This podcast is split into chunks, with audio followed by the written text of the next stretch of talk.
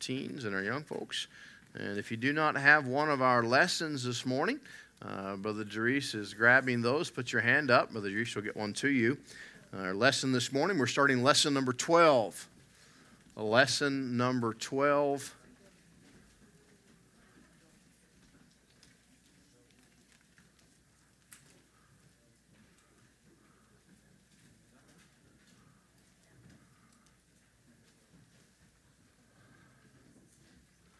Lesson number 12 this morning, and we're looking at the journey to the cross.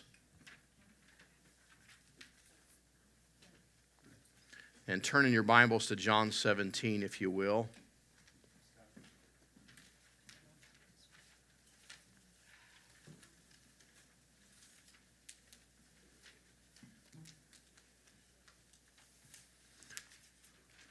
Lesson number 12, the journey to the cross.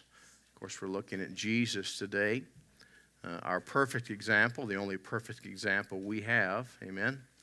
And we're going to look at John 17. John 17 is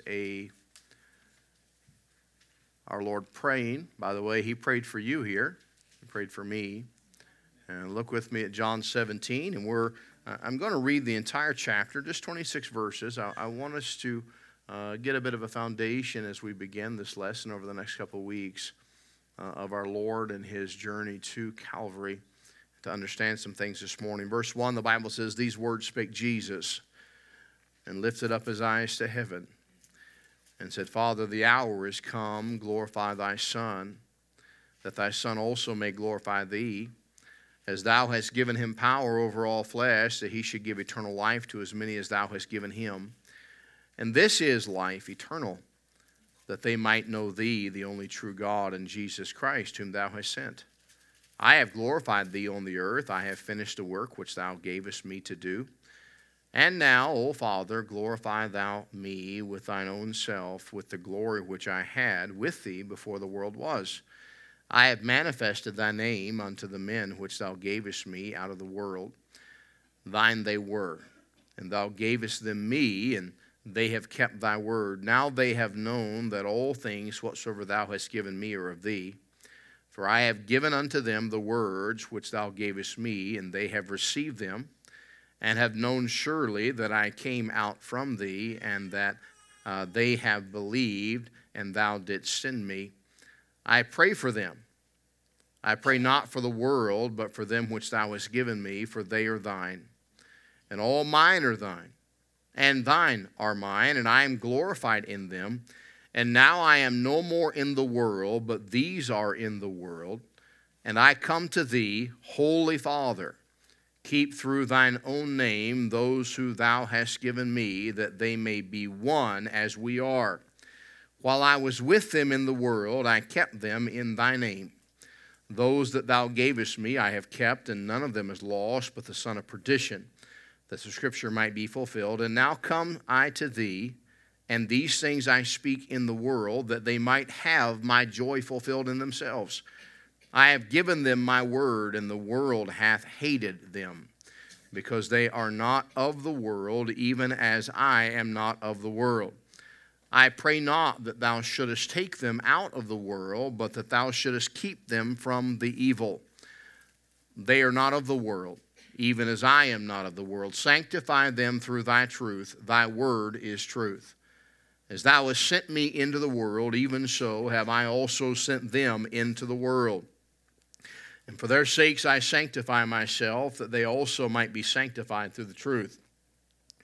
Neither pray I for these alone, but for them also which shall believe on me through their word, that they all may be one, as thou, Father, art in me, and I in thee, that they also may be one in us, that the world may believe that thou hast sent me. And the glory which thou gavest me I have given them, and they may be one even as we are, I in them, and thou in me, that they may be made perfect in one, and that the world may know that thou hast sent me, and hast loved them as thou hast loved me. Father, I will that they also whom thou givest me, given me, be with me where I am, that they may behold my glory which thou hast given me. For thou lovest me before the foundation of the world. O righteous Father, the world hath not known thee, but I have known thee. And these have known that thou hast sent me, and I have declared unto them thy name, and will declare it, and the love wherewith thou hast loved me may be in them, and I in them. Let's pray together. Lord, how powerful, Lord, the thought. Lord, as we read this passage, Lord, as I envision you there in that garden. Lord, not long before you would go to Calvary's tree. Not long, Lord, before you would be mocked and beaten. Not long before you would be rejected and cursed. Not long before Peter would deny you. Not long before the whip would rip the flesh from your back and the crown of thorns would be beaten into your brow. Lord, as all the weight of what was happening, Lord, in your infinite knowledge, Lord, you prayed for me. You prayed for all of us. And Lord, I pray as we examine this journey, the journey to the cross, Lord, not an accidental journey, but Lord, a journey that was planned. Lord, a journey that made it possible for us to have eternal life. Lord, I pray that you'd help us this morning. Help us to see afresh your love. Help us this morning to be reminded of your purpose. And Lord, I pray that you would give us passion. A passion to love as you loved, a passion to live as you lived, and a passion, Lord, even to die as you died. Looking forward to the eternal. Lord, bless us now. Lord, help me this morning to teach you right your truth. In your precious name we pray. Amen.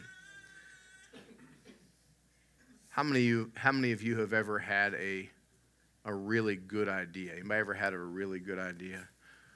How many of you wish you could have a good idea once in your life? Brother Mike, one day maybe you and I will have good ideas. You know, there are those who have ideas and they create, they invent, they get patents and patent what they have invented. There are some ridiculous patents in the world today. These are ideas that people came up with, they thought was a good idea, and they even got patented. And one of those ideas is a screen door in a submarine. Now, I'll let you think about that just for a minute. Not a great plan, but however, that there is a patent for such. By the way, how many of you have ever used an ATM before? Bank machine, teller machine, whatever you want to call it. How many have ever gone to the drive-through ATM? How many of you have ever noticed at drive-through ATMs that the buttons are in Braille as well? Now, I want you to think about that one just for a moment. I'll never forget, we had a fellow that used to come to church. His name was Jonathan. And Jonathan was blind, or is blind. And, of course, not only was he blind, his eyes that he has, they're not even real eyes. He has glass eyes. I'll never forget, he was at a church picnic one day, and he took a nap out in the sun, his eyelids wide open. It was an unusual thing to see. And one time we went out, me and a few other men, I can't remember who it was. There was about 5 of us. We went for breakfast one morning, and Jonathan was with us, and we dropped Jonathan off over here at the bus before the LRT was over this way by Kingsway, and there was a little bus shelter there by the corner of Kingsway Mall, and dropped Jonathan off there, and as he got out of the car and as he's walking away with his cane, I hollered out the window. I said, "John, thanks for letting us borrow your car." And all the people turned, and John's no problem waving, towards the direction of our sound. And there's a lot of unusual patents, a lot of ideas that people tried to bring to fruition that probably weren't the greatest ideas. But I want you to understand this morning that the journey to the cross was not a spur of the moment, last minute, "Oh, I guess we'll do this." Understand, this was birthed before the foundation of the world. It was planned. It was foreordained. It was not something that God had to scramble and try to figure out what to do. I used to play football when I was a young guy, and when I had two knees that worked, and I wasn't out of shape and dying. But I liked watching guys, really good football players. I love watching the guys that can read a play. And in the middle of the play, they had a plan, but that plan gets messed up because of the defense had good coverage. And you watch that really good football player, the really good quarterback or really good running back, and you watch them read the play and make a change and make a turn and go a different direction. It was not, as we often think, Calvary was not the world rejected Jesus. He came expecting them to receive him, and then last minute, oh no, they don't want him, and they crucified him. Understand, this was something, this journey to Calvary began long before Bethlehem's manger. It began long before the angels declared to Mary that she was with child of the Holy One. Long before, by the way, Abraham would leave the Ur of the Chaldees and seek for a land whose builder and maker were God. Long before that. Before Adam would breathe his breath, the breath of life, at creation, long before man would sin, God had planned the journey to the cross. In John 17 here, we read the entire chapter. I wanted you to see this prayer of our Lord. It is no doubt the greatest prayer recorded in Scripture. We have several prayers recorded in Scriptures. Much of the Psalms are prayers.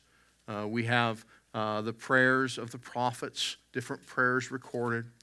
But without a doubt, I believe the greatest prayer we have recorded is John 17. This journey of Jesus to the cross was planned before the beginning of time for the salvation of souls, for those who believe in him. And yet that plan, understand this, it involved personal pain. This plan, planned ahead, involved hurt, involved betrayal. A few weeks ago, I was coming down the back stairs from the upstairs for the teen classes, and I was walking down the back stairs. I missed the bottom step, and I rolled my ankle. Can I tell you, if I could roll back time, if I had a DeLorean with a flux capacitor, me and Doc could get in there, and I could go back in time. I would meet my past self and say to my past self, "Hey, dummy." I call myself dummy once in a while. I'd say, "Hey, dummy, be careful. Don't miss that last step." Why? Because not only did I have severe pain when that happened, I'm today still having pretty severe pain. I would very gladly have missed that. I would very gladly have changed that course. Jesus, God in the flesh, did not plan to go to the cross without pain, without hurt, without betrayal. I want us this morning to get a vision of that journey. He entered Jerusalem in triumph. He entered Jerusalem as they cried, "Hosanna," as they laid the palm leaves before him. Hosanna to the King. He then would go and cleanse the temple. By the way, years ago when I was a young man, there was a movement that gained some traction called What Would Jesus Do? Can I tell you, as you think about what would Jesus do, one thing Jesus did is he made a whip and beat the money changers out of the temple. But he did that. He not only cleansed the temple, he would go to Olivet and speak amazing, powerful truth. He would go into the upper room that the disciples would go and prepare, and he would share with them a meal, and he would institute that night a new supper. The night that he would share that Passover meal with him, he would institute a new supper as he took bread and as he took the juice, the new fruit of the vine. And as he told them that this bread is my body, which is broken for you. As he told them about that juice, which is the blood, the new blood of the New Testament, shed for them. And as he told them to commemorate until he came again. After that supper, during that time, he would talk about one of them betraying him, and Judas, the one close to him, would walk out. I had someone message me, a dear friend of mine, yesterday. I saw the message early this morning. And he said, have you ever noticed that sometimes it seems that those that you're close to, sometimes Christians, cause more hurt and more pain in your life than unsafe people that you're close with? And I said, my response to him was yes, and one of the reasons why it seems that way so often is that family, the hurt from family is a much deeper hurt. You know, if I go out and knock doors and share the gospel with somebody, as I was out yesterday and trying to talk to folks, sometimes when I do that, people, believe it or not, sometimes people yell at me, Brother Karim. Sometimes they call me bad names, Josh. Sometimes they yell and curse and swear, and they say all kinds of horrible things about me. Normally I laugh and just keep walking. But if those same things were said to me by someone that I was connected with as family, as in the family of God, it would be very hurtful. It would be much more painful. Understand, one that was so close, one of the 12. It wasn't one of the Pharisees or Sadducees. It wasn't the Sanhedrin. It wasn't the political rulers. It was Judas. The one that was so trusted, he kept the bag. The one that was with him who would betray him. So I want you to think about all of that as we look at a few things today, as we look at our notes about this journey to the cross. Number one in your notes today, and I've already alluded to this, and this is the thought for this morning. It was a planned journey. A planned journey. Last Sunday, my wife and I were in Calgary as I preached for Harvest International Baptist Church on the south side of Calgary. Brother Florin Tribeck and his dear wife Lori, wonderful folks, wonderful church. I got to meet some of their church family this past summer. I went and spoke at a little family retreat that they had, and I'd met some of them. I knew some of the families. But last year, Brother Florin asked me to come in November and preach, and I told him that I traveled last year to Niagara one Sunday, and I told the same general time zone, and I told Brother Florin, I said, I can't come. I said, it's just, I can't be gone. I'm already going to be gone on Sunday. And he said, last year, he said, next year, you're going to preach for me. So he called me about 2 months ago or 3 months ago, and he said, remember, you said you were going to come preach for me this year. And I said something along the lines of, I remember you telling me that I was going to come preach for you this year. And he said, I want you to come in November. He gave me a list of dates. He said, what Sunday can you come? And I said, well, I could come this Sunday. And I've been wanting to have Brother Harness come and preach. And by the way, he did a tremendous job. I got to listen to the message. Phenomenal, phenomenal job. I love Brother Harness. What a wonderful man. I called Brother Dave and I said, hey, I want you to come and preach for me. I've been wanting to bring you. I said, I'm going to be out of town. Can you preach that Sunday? And he said to me, Brother Rice, he said, I'm going to be out of town. He said, but I could preach the Sunday before that. He said, I could be there. He said, I'd love to come. I want to come. Can I be there then? And so I called Brother Florin and I said, hey, could I change the date to this date? And we made a plan. And then I called Brother Dave and he was excited to get to be here. And so that journey that I left last Saturday morning to go to Calgary was not a spur of the moment, I didn't wake up in the morning and look over at my wife and say, oh, hold on, she's not over there. She's on this side of the bed. I didn't look over at my wife and say, hey, what do you think? You want to go to Calgary this morning? Can I tell you what my wife would have said? No, we planned ahead. We had a plan. We went down there. It was prepared ahead of time. Now, this matter of the journey of the cross for our Lord was a planned journey. the crucifixion, all the events that surrounded the crucifixion, they were preordained by God before the world began. It was planned. We see the words of our Lord in his prayer in John 17, acknowledging that the hour had come. The hour had come. Letter A in your notes this morning, it was a personal journey. It was a personal journey. The first four verses of John 17, if you look there again with me, I want us to look at them again. These words spake Jesus and lifted up his eyes to heaven and said, Father, the hour is come, glorify thy Son, that thy Son also may glorify thee. As thou hast given him power over all flesh, that he should give eternal life to as many as thou hast given him. And this is life eternal, that they might know thee, the only true God, and Jesus Christ, whom thou hast sent. I have glorified thee on the earth.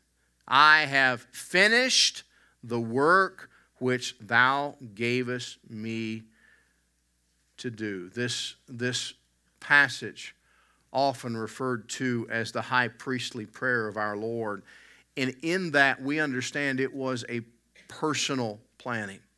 This personal plan was planned between God the Father and God the Son. Jesus said in his prayer, I did what you wanted me to do. It was planned out. I fulfilled what it was you had for me to do. The Bible says, these words spake Jesus and lifted up his eyes to heaven and said, Father, the hour is come. Glorify thy Son, that thy Son may also glorify thee. This journey was planned before the world was known. Before God said, let there be light. Before the beginning of creation as we know it, God was. See, God's eternal. You know, I can't go and find a starting point. I'm not sure if any of you are wired like me. I've got a weird brain. How many of you knew that Pastor Race has a weird brain? I see that hand, Colton. Don't raise them both. Just one hand was enough. I've got a weird brain. And I'm one of those people that you probably don't like to be around in this situation. My wife, it drives my wife nuts. If I watch a movie and it is set in a certain time period, if I see something that shouldn't be in that time period, it drives me nuts. Like, for instance, if I'm watching something that is, you know, set in 1985. I was alive in 1985. I was 10 years old. I was Miss Lois, I was something else at 10 years old. At 10 years old, I was wearing, how many of you are old enough to remember jams? How many of you know what jams are? Some of you have no idea what jams are. Jams were these baggy, wild, psychedelic shorts. They almost looked like culottes. I was wearing jams and wild, funky. I was something else at 10 years old. But I remember 1985. Now, if I'm watching something that's supposed to be in 1985, and I see something that like didn't come about to like 86, 87, it bothers me. And I have to look at my wife and say, who's the idiot that thought of that? Like, man, they paid somebody and somebody really messed up here. They blew it. Or you know, you're watching something supposed to be in the 1990s and there's a 2000 automobile driving down the street. Like, you know, you see a Tesla in 2000. Something's not right.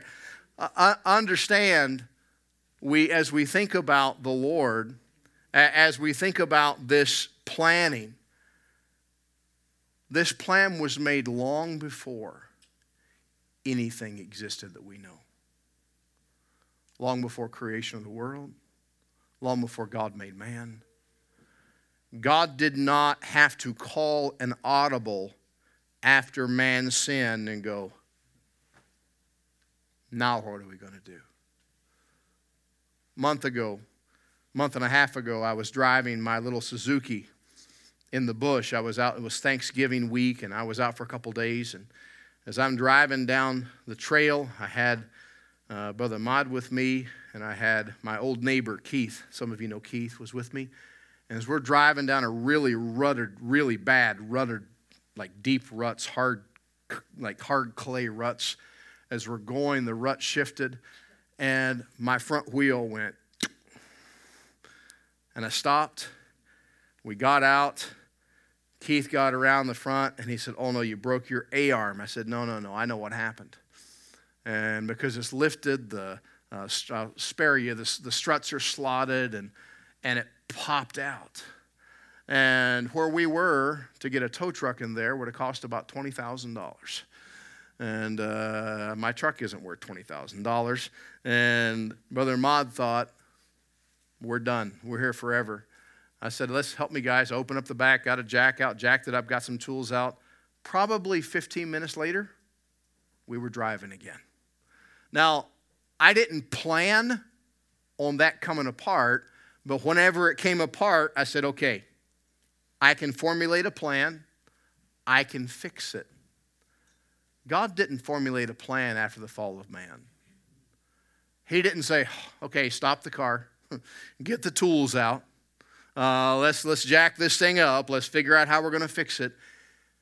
The journey to Calvary was planned before the world began. It was a personal plan between the Father and the Son before the world was. Jesus, by the way, is eternal God. I'm going to talk about the name of Jesus this morning. I'm excited to preach that in a little bit. But we get this wrong idea sometimes that Jesus was born 2,000 years ago.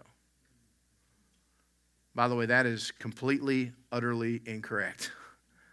He became flesh 2,000 years ago and dwelt amongst us. He is eternal. When the Bible says, when God said, "Let us make man in our image," can I tell you, Jesus was part of that conversation. He was part of that us. He is eternal. And John 1 verse 1 says, "In the beginning was the Word, and the Word was with God, and the Word was God.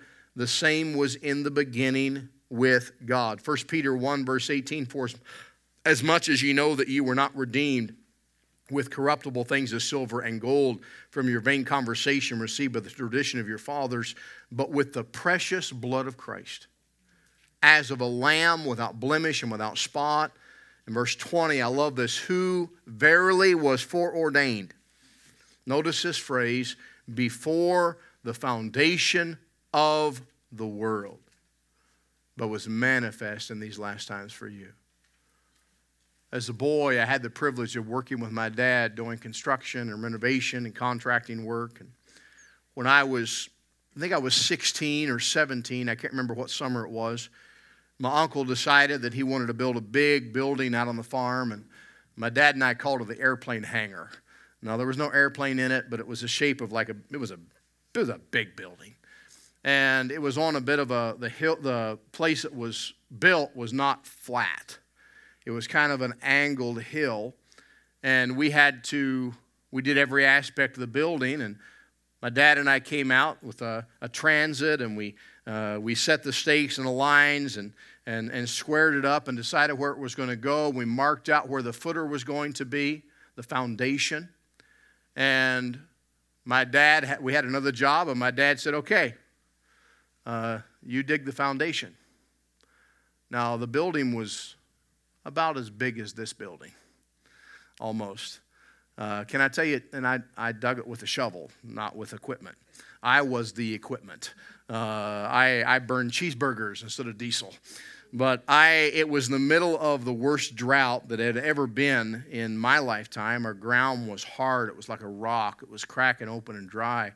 And I had to not just dig with a shovel. I had to use a pick with a mattock and chip and shovel. And I had to dig down that footer. And it was a hard, long job, a couple days job. And then right after I got it dug down, we put the grade stakes in. We were going to bring concrete in 2 days.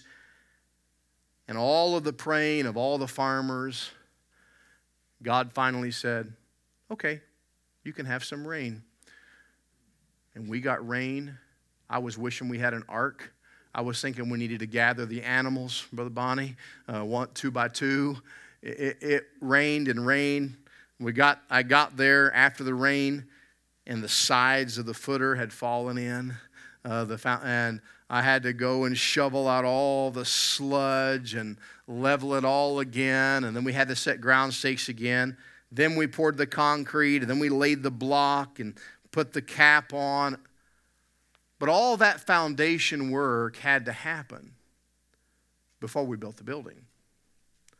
The Bible says before the foundation of the world. Before the foundation of the world. Before the very beginning. The Bible says that it was foreordained. So it was a personal journey. Letter B in your notes this morning. Not only was it personal, it was a purposeful journey.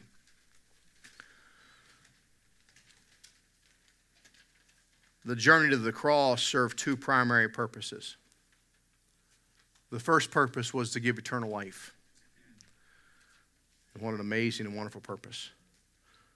Because he was willing to give his life, we're able to experience eternal life in heaven. 1 John 5, verse 20 says, "And we know that the Son of God has come and hath given us an understanding that we may know him that is true. And we are in him that is true, even in his Son Jesus Christ. This is the true God and eternal life." I don't do a leisurely drive, Vera. How many of you like to just go for a drive? Any of you, some people like to just go for a drive. I'm not one of those people.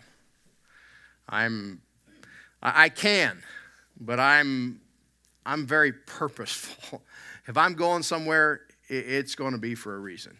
Every once in a while, maybe twice a year, at least once a year, a lot of times in the spring, we'll plan a day or an afternoon or morning, and Carrie and me and Hannah, and of course, I guess that's all I have now. All my kids are leaving me, but we'll get in the car and we'll drive just to go out of town for the day and drive up in the bush maybe just to get away. But that's unusual for me. If I'm going somewhere, there is a reason. I've got a plan, I've got a purpose, and I try to, if I can, I try to bundle more than one purpose together as much as I can. I want to be effective everything I do. You know, this matter of the plan of salvation, the plan of Jesus going to the cross, this journey. It wasn't a nonchalant, as we used to say, Sunday afternoon drive. It was a purpose. I was out Friday looking for a dinner guest to come to my house. And I have a hard time finding dinner guests to come to my house, but I did find one. His name was Bucky. But I was out and was looking for a deer, in case you didn't get the reference. And we saw several bucks, and they were running. Now, they weren't afraid. They weren't scared. They weren't, what do we do?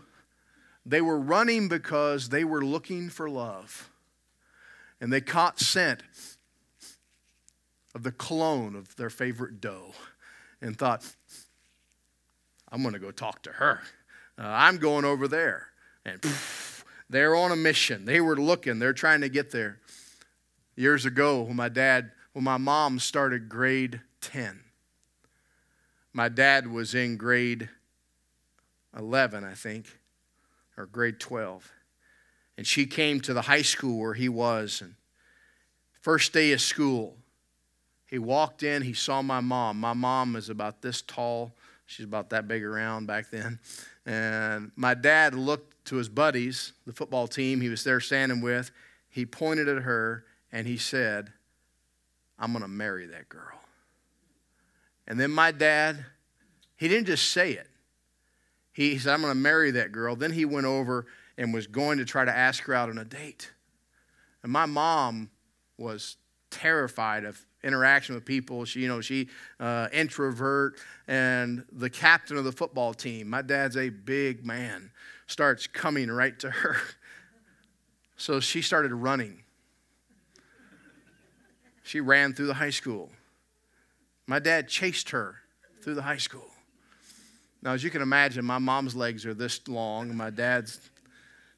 She ran into the library trying to escape him. He tracked her down. He went in the library and asked her out on a date. He had a purpose. He had told his buddies, I'm going to marry that girl. Now, he kind of got things out of order, but it all worked out anyway. But he decided he was going to marry her if we ever asked her out. But he had a purpose. He was going to ask her out. Christian, can I tell you that our Lord, his journey to the cross was very much on purpose. By the way, you were his purpose. I was his purpose. It was a purposeful journey. A purposeful journey. I said the first purpose, the primary purpose was to give eternal life. The secondary purpose of that journey, of his death on the cross, was to glorify God. You and I were created with the purpose to glorify God. Anytime we try to receive glory, we are doing something opposite of our purpose. That's not what we were made for. That's not what you were designed for. We were designed, we were created to glorify God in all we do. The Lord went to Calvary, his journey to Calvary. One of the purposes, the main purpose, was that you and I might have eternal life, and I praise God for that. But we notice from the prayer in John 17 that another aspect, another purpose of that journey was that God was glorified. That God the Father would be glorified. Verse 4, it says in our text, I have glorified thee on the earth. I have finished the work which thou gavest me to do. We see a second reference to the glory of the Father in John 12, verse 23, as it states, and Jesus answered them, saying, the hour is come that the Son of Man should be glorified. In both cases, in the Gospel of John, we have linked the glorification of God and the crucifixion. The crucifixion, the cross, the horror and pain of the cross, all of that was on purpose. It was on purpose to glorify God. When we realize the journey of our Lord to the cross was on purpose, it was planned, it was a personal journey, it was a purposeful journey. God was glorified through Jesus' painful journey to the cross. It was necessary. Jesus, whenever he was traveling with the disciples, at one point, he said to them, I must needs go through Samaria. The disciples would not have gone that way. They would not have picked that path to go where they were going. They, instead of taking a straight shot through Samaria, would have taken a detour. They would have avoided Samaria. How many of you have ever been to Hamilton, Ontario? Some of you have been there. I'm sorry that you all have had to be there. The rest of you, praise God, you haven't had to raise your hands. How many of you would agree with that? You've been to Hamilton. Yeah, if you're from there, I'm sorry. I don't hate you. I just hate your town.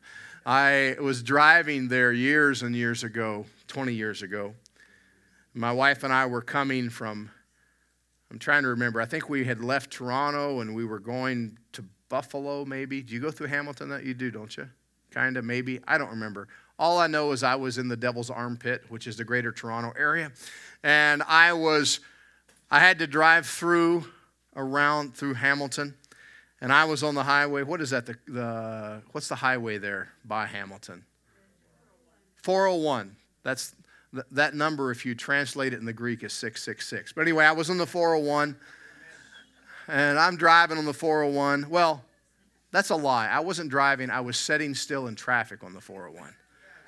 And there's like 532 lanes. It's as wide as the province of Alberta, and yet still we were sitting still. And remember I said, I don't do drive I'm purposeful. I had a place I was going. I wanted to get there. I'm not a patient man, and I was even less patient then than I am now. And I was just, I can't stand traffic. I hate traffic. I was praying, Lord, please give me a rocket-propelled grenade launcher on the front of my vehicle. I'll just keep pressing a button and blowing cars out of the way and keep driving. But the Lord said no. And so I had this brilliant idea. So I'm driving around Hamilton, and I see an exit. And I told Carrie, I said, the traffic is so bad that if I get off the highway, I drive through the city, it's going to be faster than driving in this traffic. That was a bad plan, but that's what I did. So I got off the exit in Hamilton. One thing I hate about Hamilton, other than the fact of where it's located and the smell, is the fact that almost every street is a one-way street. But I got off the highway, and I wanted to go left, I think. And when I got to the T, it was a one-way street going right. And so I went right, and I was like, okay, now I need to go down and go left. And I get to the next street, and it's a one-way street going right again. This went on for 15 or 20 minutes. At this point, I am beyond frustrated. And I finally said to my wife, this was a bad idea. I didn't like to admit it, but this is a bad idea. My wife knew it was a bad idea before I did it. How many of you know your wives always know when they're bad ideas? We just don't listen. And I said, well, I'm going to get back on the highway because this is crazy. This is not going to work. So I'm trying to find my way back to the highway, to the 401 or 666, whatever the number actually is. And I finally see an entrance to get on the highway. I was so excited. I got back at the same exit that I got off on. Something about that angered me. It angered me because that was not my purpose. My purpose was to go through. And Jesus had a purpose in Samaria. The disciples said, no, Lord, we got to go around this. Jesus didn't go through Samaria to be quicker. He went through Samaria because there was a woman at the well. There was a people that needed to know about the Messiah. He went to the cross not because he enjoyed being rejected, not because he was looking forward to the pain, but because he wanted to glorify the Father.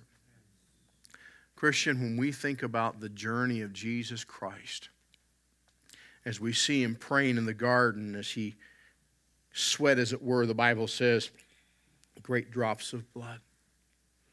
As he prayed for you, as he prayed for me, he went to the cross, and it was on purpose. It was personal. It was purposeful. God was glorified through that painful journey to the cross. I'll close with this, 1 Corinthians chapter 6, verse 20.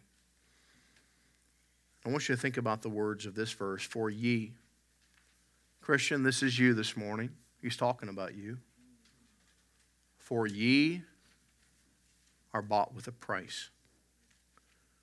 Therefore glorify God in your body and in your spirits, which are God's.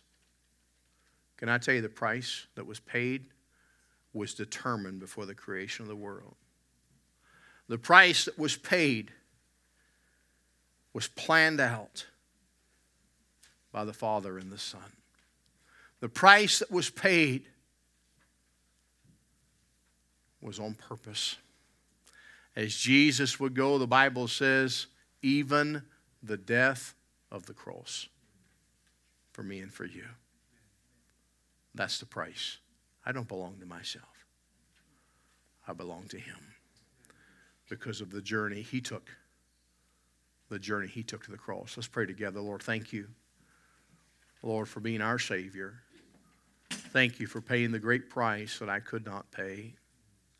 Thanks for paying the debt that I owed. Thanks for going to Calvary. Lord, how wonderful your perfect plan, the plan of salvation.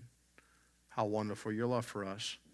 Lord, we worship you this morning. Lord, as you glorify the Father by going to Calvary, God, would you help us to glorify you in our life, in our testimony, in the rearing of our children, in our marriages, in our ministry for you in the local church, in our testimony, in our community, as we do our part in the Great Commission, as we live out our faith, God, help us to glorify you. Lord, we ask that you be glorified this morning and the remainder of our services today. God, may your will be done. In your precious name we pray. Amen.